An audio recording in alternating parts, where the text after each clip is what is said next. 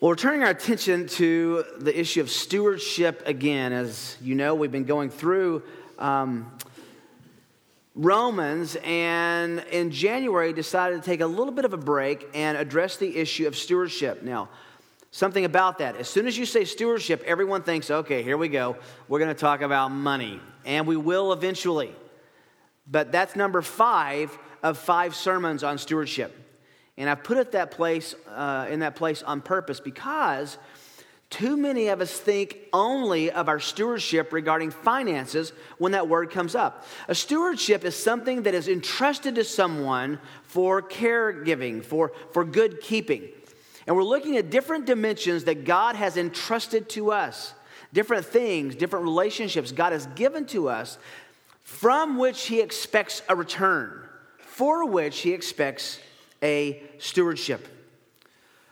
Well, I want to direct your attention first to Genesis chapter 4. Genesis chapter 4. Familiar passage that uh, you know. Genesis 4 comes right after Genesis 3. That's big theology right there. Genesis 1 and 2, the creation. Genesis 3, the fall of man. Genesis 4, we meet the first children to the first parents on the planet. Genesis chapter 4, Follow along as I begin in verse 1.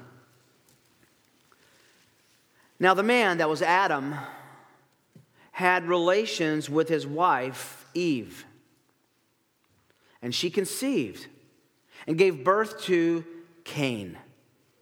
And she said, I've gotten a man child with the help of the Lord. Again, she gave birth to his brother, Abel. Abel was a keeper of flocks, but Cain was a tiller of the ground. So it came about in the course of time that Cain brought an offering to the Lord of the first fruit of the ground. Abel, on his part, brought of the firstlings of his flock and of their fat portions. And the Lord had regard for Abel and his offering, but for Cain and his offering, he had no regard. So Cain became very angry, and his countenance fell.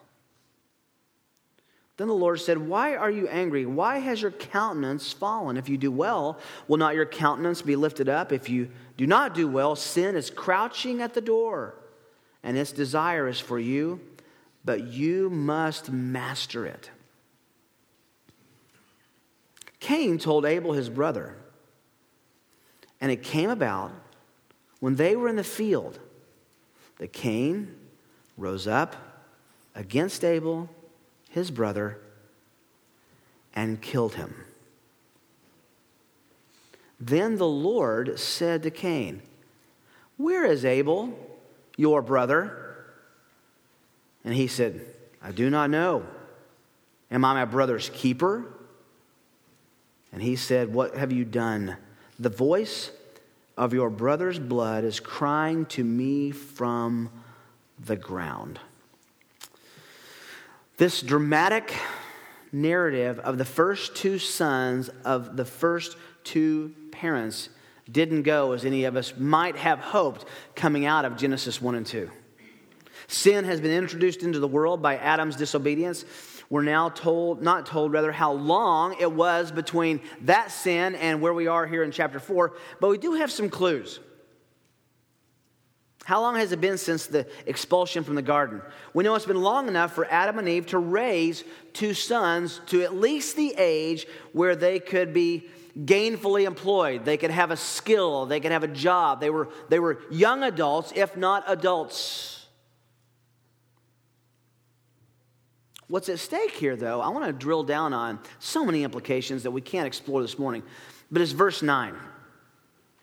First, notice that the Lord asks Cain a question for which he expects an answer. Where is Abel? And then he just adds this wonderful, omniscient, penetrating insight Abel, your brother. He could have said, Where's your brother? He could have said, Where is Abel? God said, Where's Abel, your brother? He, he identifies who he is, that there's a relationship, that he has a name, that he's a real person. Also, notice how Cain interprets God's question. He says, Am I my brother's keeper? after lying to the Lord and saying, I don't know, which we know he knew exactly where, where his brother was, he says, Am I my brother's keeper? In other words, am I responsible for the well being of my brother? Aren't I solo? Aren't, aren't I a person who has a relationship with you alone? Why are you asking me about him? He interpreted God's question as Are you taking care of your brother? Are you your brother's keeper? And he answered, I am. Am I really my brother's keeper? Now, if you read this narrative, it's not said explicitly, but I think it's very clear the Lord's answer to this question. Yes, you actually are your brother's keeper. Especially when it turns out that you have been your brother's murderer. You are responsible for the relationships in which you find yourself. That's the overriding principle here, especially here with his brother and his family. You are your brother's keeper. What we're going to look at this morning is the stewardship of relationships. And really, you can answer it by saying that we are our brother's keeper. This is a tough notion for those of us who live in, in uh, rugged, uh, uh, you know, uh, rustic, uh, even rural America where it's, it's uh, we're individuals and we, we fight for what we want and we, we uh, make our gains and we, we invest and our money is ours and we have freedom and individuality. All of those are blessings of the society we live in. But are you still your brother's keeper? And if so, who's your brother? Who are you responsible for? Ask another way Are the relationships that God has put around you entrustments for your stewardship? And the simple answer is in some dimension, as we'll see, yes, they are. Relationships are a stewardship that we have before God. He expects us to be able to do what Cain tried to avoid, which was be our brother's keeper. But what does this mean for us as believers? What does this mean for those of us who want to, to be faithful stewards before God? We can look at this a few ways. Now, I was, I was really conflicted in breaking down the stewardship of our relationships. My first outline had two points our, our stewardship of unbelieving relationships, but our relationship with unbelievers, and our relationship with believers.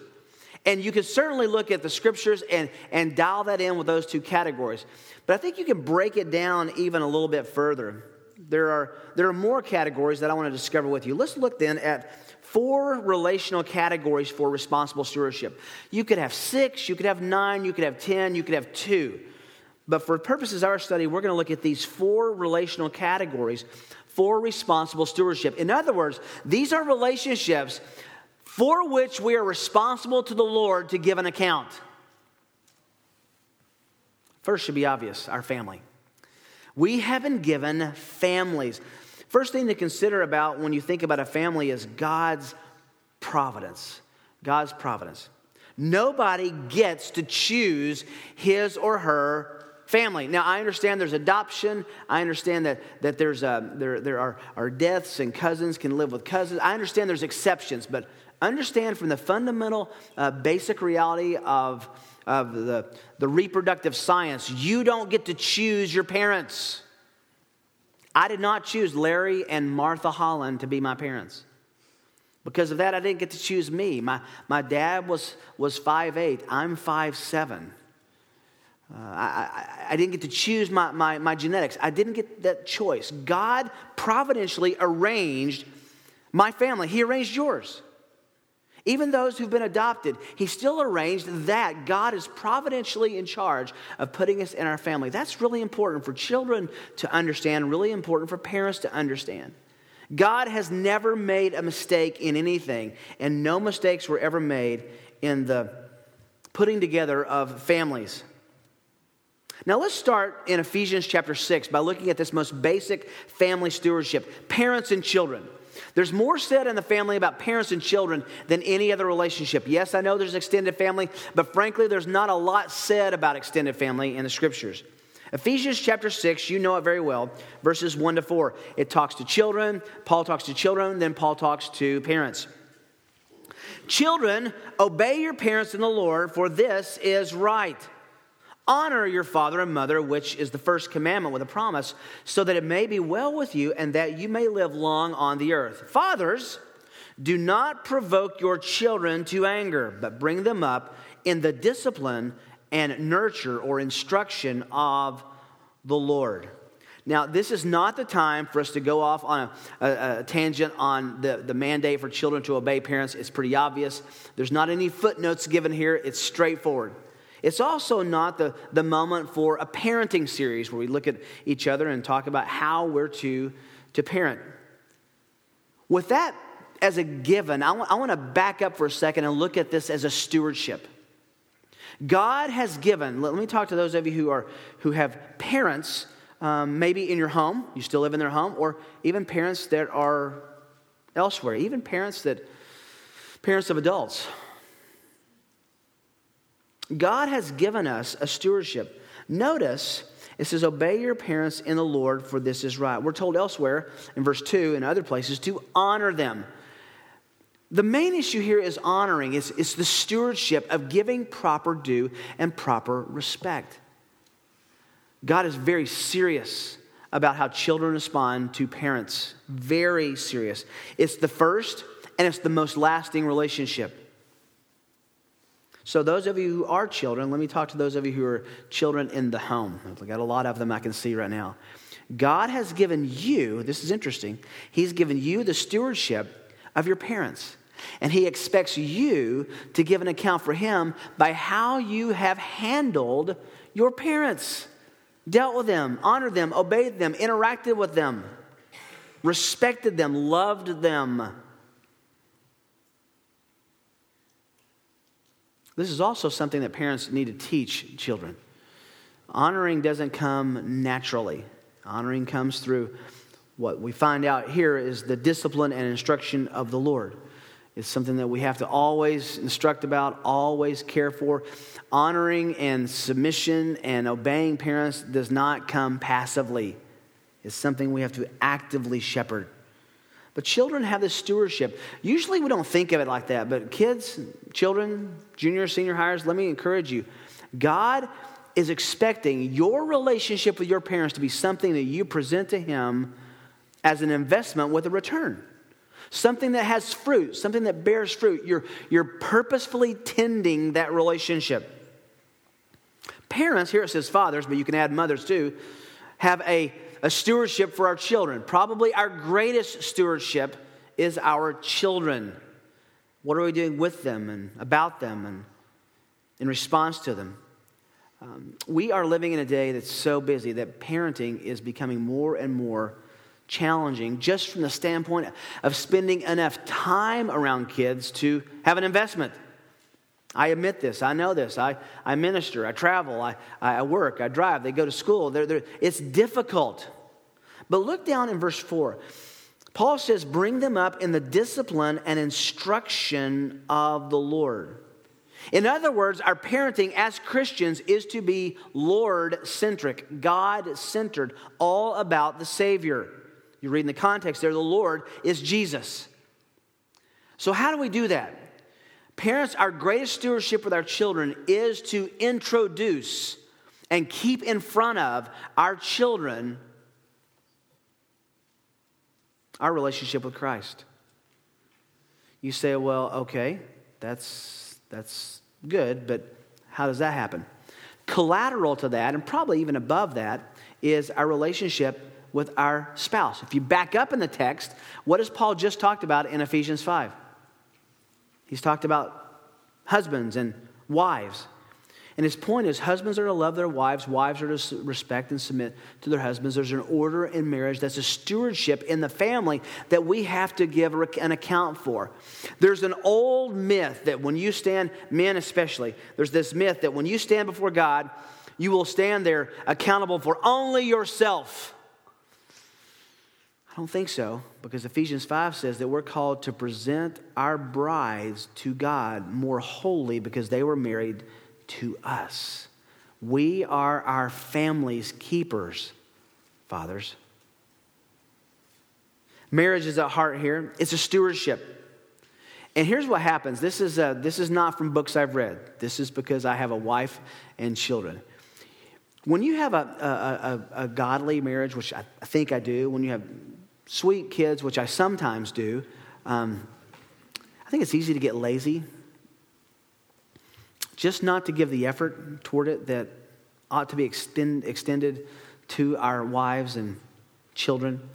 It's just easy to get lazy. Well, we come to church, we drop them off at youth group, make Adam, get them to be godly, and we'll come pick them up later. We get lazy. A good marriage as a stewardship before God, solid parenting as a good stewardship before God, honoring our parents as a good stewardship before God requires deliberate intentionality and effort.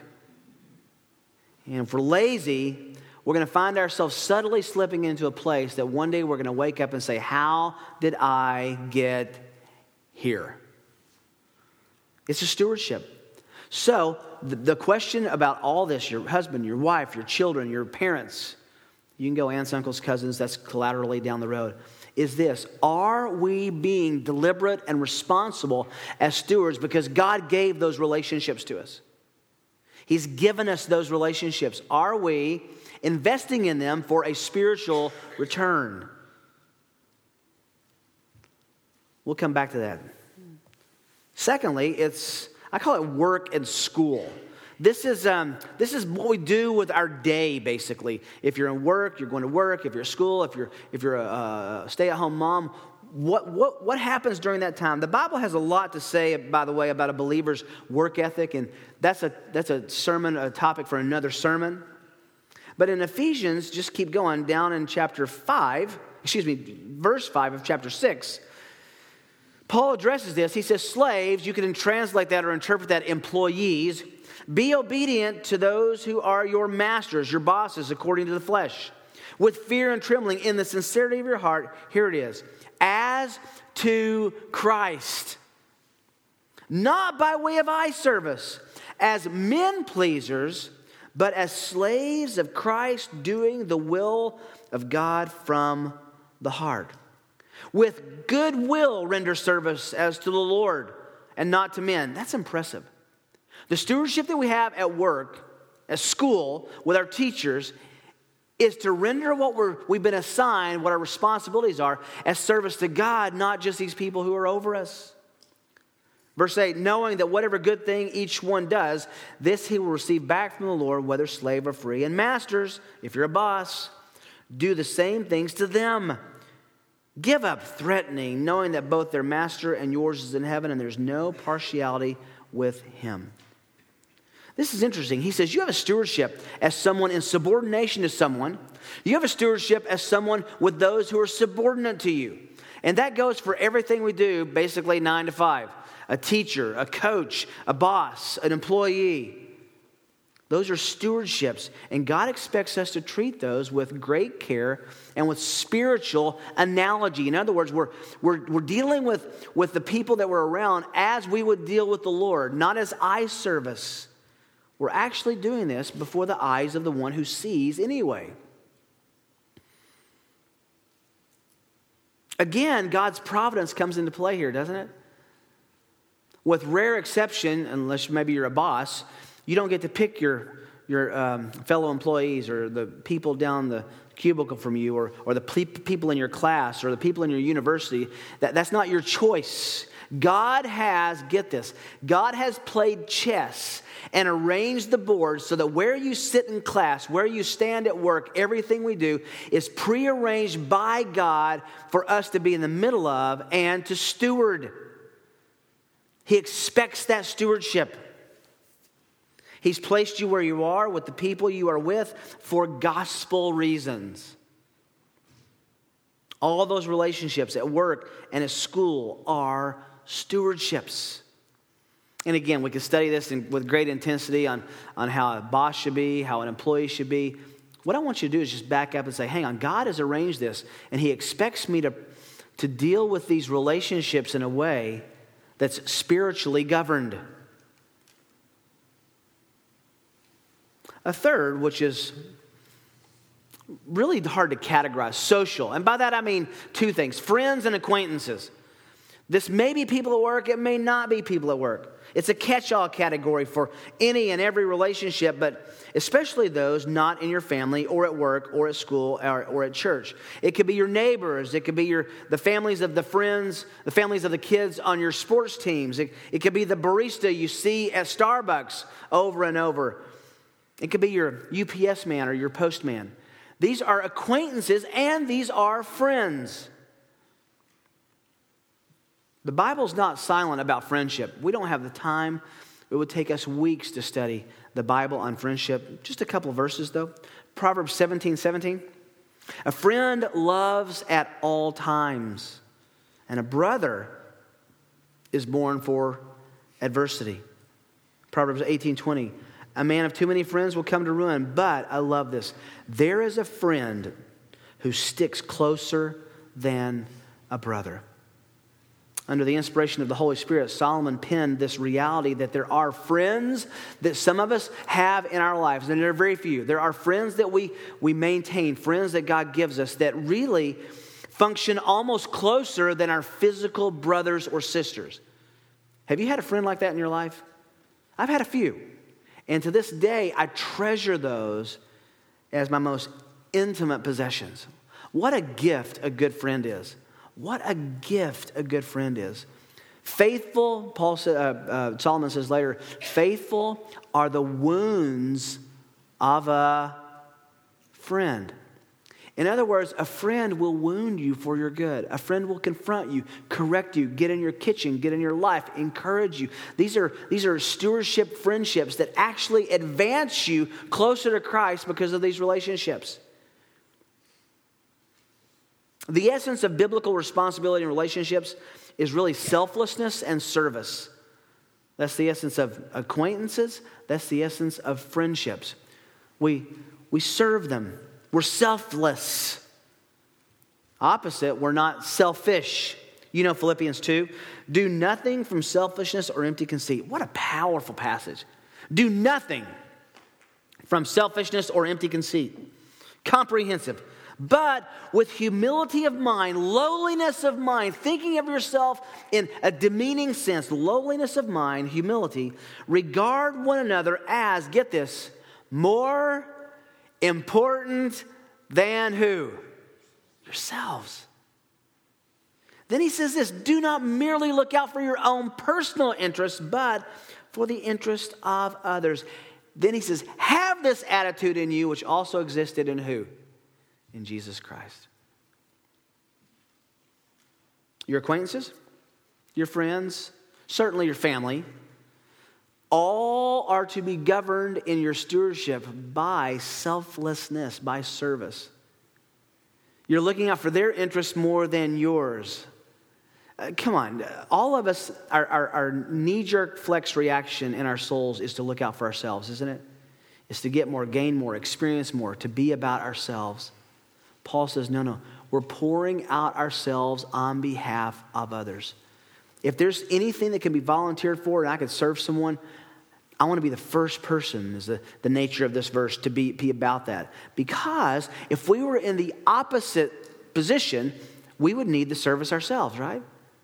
I am, I have to admit this. I know that boasting and bragging is not a virtue, but I found myself doing it yesterday. We were at, down at the Ironman's men's conference.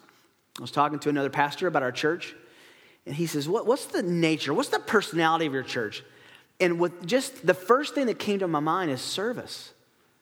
He says, hard for me to imagine a situation in our church that we couldn't rally servants to help. I'm so encouraged, but as Paul told the Thessalonians, excel still more. We're not there yet. Do nothing from selfishness or empty conceit Regard one another as more important than yourselves. Now, there's, there's something that goes along with this service with our friends and our acquaintances. And again, there's a lot of overlap here. This goes with our family and our church members as well. In 2 Corinthians chapter 4, excuse me, chapter 2, verses 14 and 17, Paul says, Thanks be to God who always leads us in triumph in Christ and manifests through us the sweet aroma of the knowledge of Him in every place. Hear the comprehensive nature of that?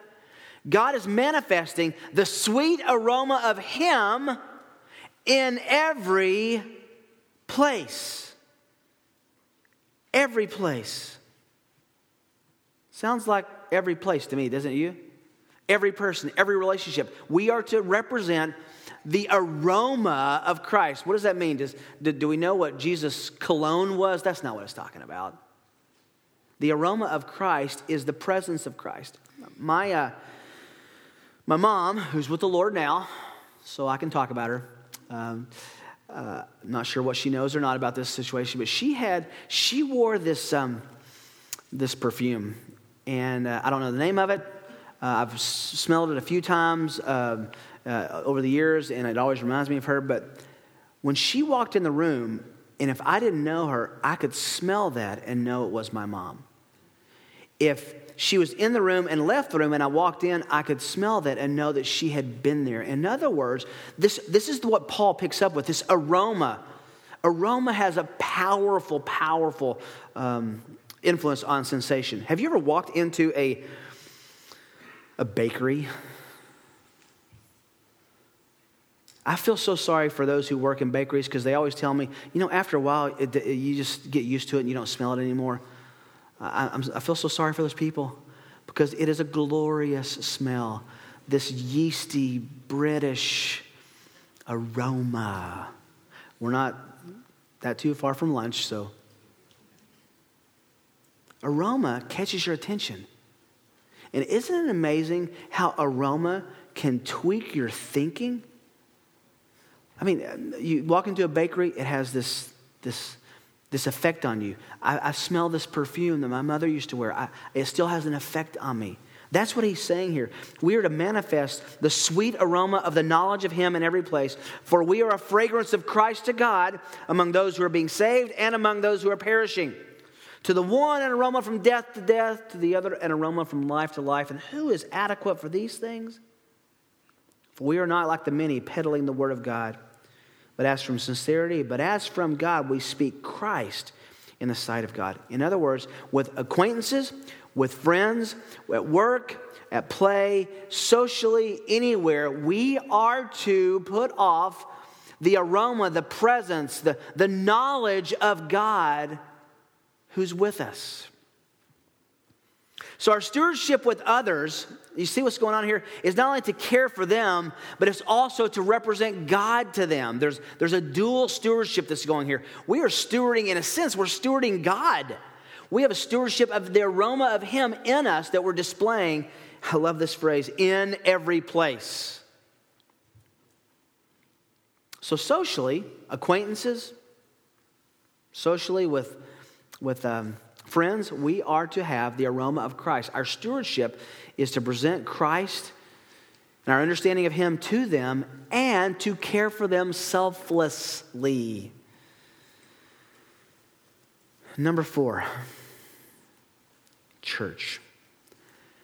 Now, this is number last, number last, number four. This is last on purpose. Let me, let me uh, say something that might be a surprise to some of you. The Bible says more about yours and my responsibility to the body of Christ than it does any other relationship, including our husbands, including our wives, including our children, including our families. There is more said about the church and the family that we have and the stewardship we have as church members in the body of Christ than there is anything else. And I say that because I have known people over the years who would uh, succumb to what I could only call familyolatry. In other words, that they, they would worship the family even more than they would God. That the family, they say, is the primary relationship even above the church. I had a gentleman tell me in my office one time, um, he was explaining to me why his, his children weren't, weren't involved in our, our youth ministry. This was uh, several years ago when I was at Grace Church. And um, he basically said, You need to understand, I don't, I don't want the youth pastor or the youth leaders or anybody uh, uh, having an impact or discipleship on my son because that's my responsibility. And I take my responsibility seriously. Wow. I said, Well, you do know there's two verses about that in the New Testament and hundreds about the church. Does that mean we, we lower our bar with family? Not at all. It means that we do this together. Just read, just read Acts chapter 2. It says they shared all things in common. They, uh, they shared possessions. They, they shared parenting insights. That was no one thought they had a corner. And we have to guard ourselves from thinking that, that church is secondary. Church is the context for all of our relationships. It spins off our responsible stewardship and faithfulness into these other relationships. We've talked about this a lot before. We are all to be an ecclesiologist. You say, what is that? Ecclesiology is the doctrine of the church. An ecclesiologist is someone who is an expert in the theology of the church. All of us are to be experts in what it means to be a part of the body of Christ. It's imperative to the health of our church that we each understand our stewardship with respect to the body of Christ here at Mission Road. So many passages address this. We're going to have a full blown study of this in Romans chapter 12, 13, and 14. But just very quickly, Romans chapter 12, I just want to sneak peek. It'll be a few months before we're there. Romans 12, verse 6 since we have gifts that differ according to the grace given to us, each of us is to exercise them accordingly. If prophecy, according to the proportion of his faith, if service in his serving, if service in his serving, or he who teaches in his teaching. Verse 7 captures what we talked about with our spiritual gifts. There are only two categories uh, teaching gifts and serving gifts. He's saying, be faithful there. Verse 8, or he who exhorts in his exhortation, he who gives with liberality, he who leads with diligence, he who shows mercy, mercy with, uh, with obviously with his mercy, with cheerfulness. Let love be without hypocrisy. Abhor what is evil, cling to what is good. And then verse 10, be devoted to one another in brotherly love. Give preference to one another in honor. That sounds like Philippians 2 not lagging behind in diligence, fervent in spirit, serving the Lord, rejoicing in hope, persevering in tribulation, devoted to prayer, contributing to the needs of the saints, practicing hospitality. Be devoted to one another in brotherly love. You hear what he's saying? He's saying he's not saying demean your family but he's saying all that you have that familial love that that intrinsic affection you have for your family he transfers that here in verse 10 he says be devoted to the body of christ. Be devoted to one another like that. This is a family. It's supposed to function as a family. But as a stewardship I want you to consider with me a, a verse that really is the, the kind of the climax to this whole stewardship of relationships. Turn to Galatians chapter 6.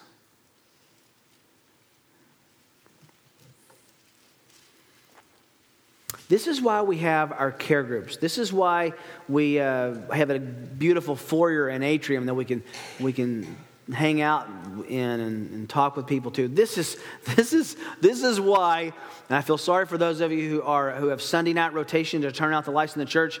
This is why it's a difficult task, because this is happening in so many ways.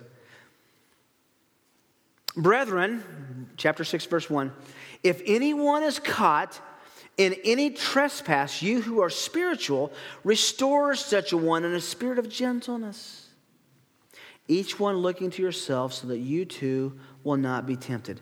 In other words, we're helping each other in, in our pursuit for holiness, in our being tripped up by sin. We're actually coming to each other, we're restoring one another. There is no confrontation. There should be no confrontation coming from the heart of a Christian that doesn't have restoration and repentance as its goal.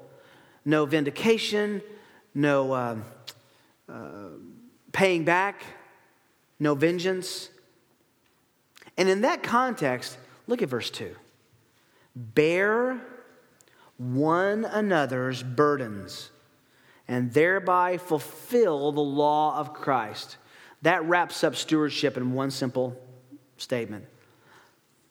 You will fulfill the law of Christ. That's our responsibility before Him. We will be good stewards of His commandment if we bear one another's burdens.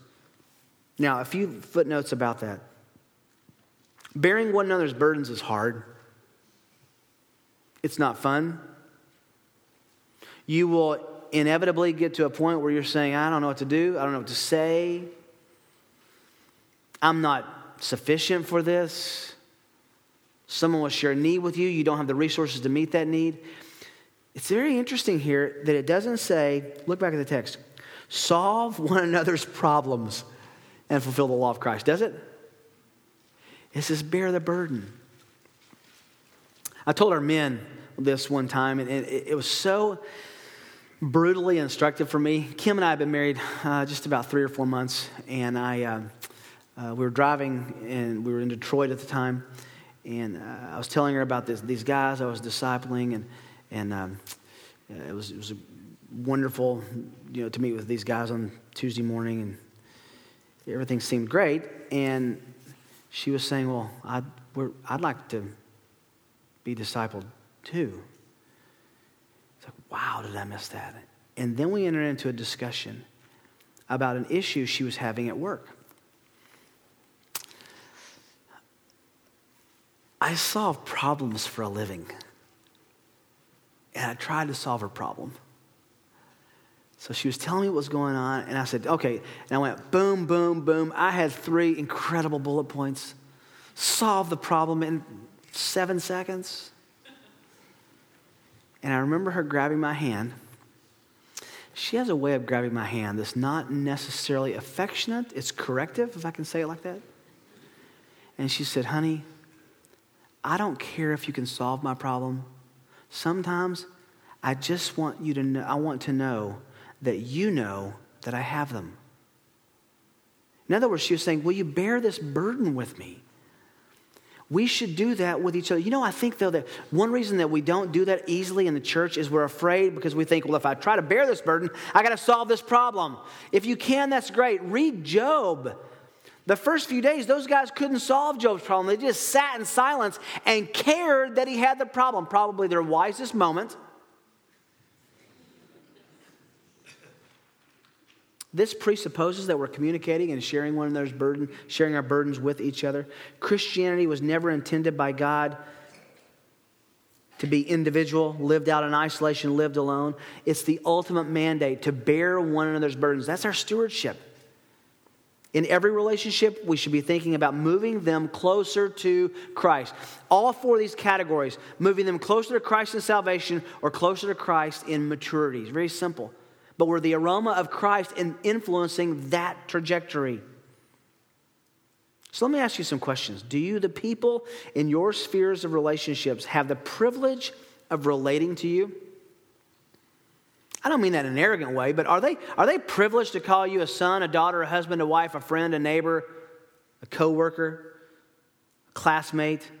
Do they have the privilege of knowing and being known by you? Now, before you get too, too arrogant about that, let me ask you some questions. Do they have the honor and privilege of being brought to heaven's throne by, by you in prayer? Husbands, does your wife have the amazing privilege that her name is brought before the throne of grace every day by her faithful, loving husband? Same with wives. Your friends, the friends who don't know the Savior, are they privileged? Are they, are they in a good position because God gave them you to pray for? You can go to the throne of grace and bring them regularly. Do they have that privilege? Do they have that honor? Have they heard from you about a great Savior, the hope of heaven, the forgiveness of sin, an abundant life to be lived because of Jesus? Have they, have they experienced that stewardship rolling off your lips? Do they have a servant because they know you? Let me tell you something though. Those who serve, be careful because people who are servants sometimes are treated like servants. And I think that's the design of God to keep us humble. Are their lives bettered because God has given you as a steward of the relationship they have with them? What a, what a powerful thought that is. Are they bettered because they know me? What kind of family member are you? Brother, sister, husband, wife, father, mother, child? What kind of friend are you? These are stewardships. God has entrusted these relationships to us, He's given us these connections, and He expects us to be faithful in executing our friendship and relationships to them. I was thinking just recently, uh, Bob and I were at a funeral last week together, really powerful funeral. And uh, you, I, I, hope I wasn't being selfish or conceited or anything, but when, when someone's giving tribute to somebody, uh, don't you all, all often think, I wonder what will be said at my funeral? Uh, I think it's an okay thing to think about. What will be my legacy is another way of asking that. What, what will be my impact? All that I heard in that funeral, the impact was uniquely related to the stewardship of this man's relationships. It's remarkable. You say, Well, I, I, I'm not much of anybody. I can't, I can't do much. I heard a story years ago. It stuck with me. And if you've heard it, join with me and let it stick with you some more. Story was told of a man taking a walk on a beach. It was low tide, and there were thousands and thousands of starfish that had been washed up. They were left on the sand by the tide that had obviously come back. And in the morning, the low tide in the morning, they were, they were obviously going to die in the, in, the, in the heat of the, the sunlight, be dried out and die. Well, there was a, a little boy that the man saw running around on the beach as frantically as he could, picking up as many starfish as possible and throwing them back in the water, trying to save them. Well, the older man thought he was going to teach the boy a good lesson in common sense. So he says, Listen, I've been watching you, son, and I appreciate what you're doing. I appreciate your heart, and I know you mean well, but do you realize how many beaches there are around the here and even the world? How many starfish are dying on every beach every day? Surely such a industrious, kind-hearted kid like yourself could find something better to do with your time. Do you really think that what you're doing is going to make a difference? The boy looked up at the man and he looked at the starfish that he was holding in his hand. And as he tossed it back into the ocean, he said, It made a difference to that one. I love that story. You can make a difference in every conversation and in every relationship. And the difference can change a person's life. Because God has given us those relationships as stewards. Let's pray together. Our prayer will be open in a moment. If you want to know what it means to give your life to Christ, to have these things done for a great Savior, to have your sins forgiven, please come and let us talk to you.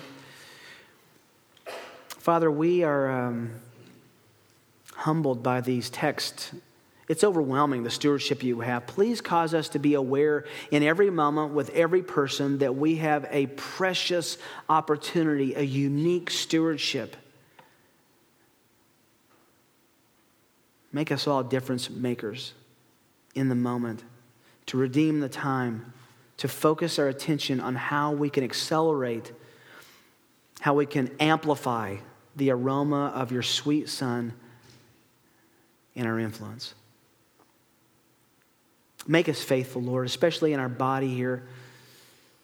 Make us faithful in our families, faithful with our friends. Give us an awareness that this is all laid out by you with great expectations of service and stewardship. Even before we leave the building today, Lord, give us deliberate intentionality in how we can advance our love and worship of your Son by conversations and by comments. Thank you for this church. Thank you that this is such a sweet church that shepherds its stewardships in relationships so well. Help us to excel still more. In Jesus' name, amen.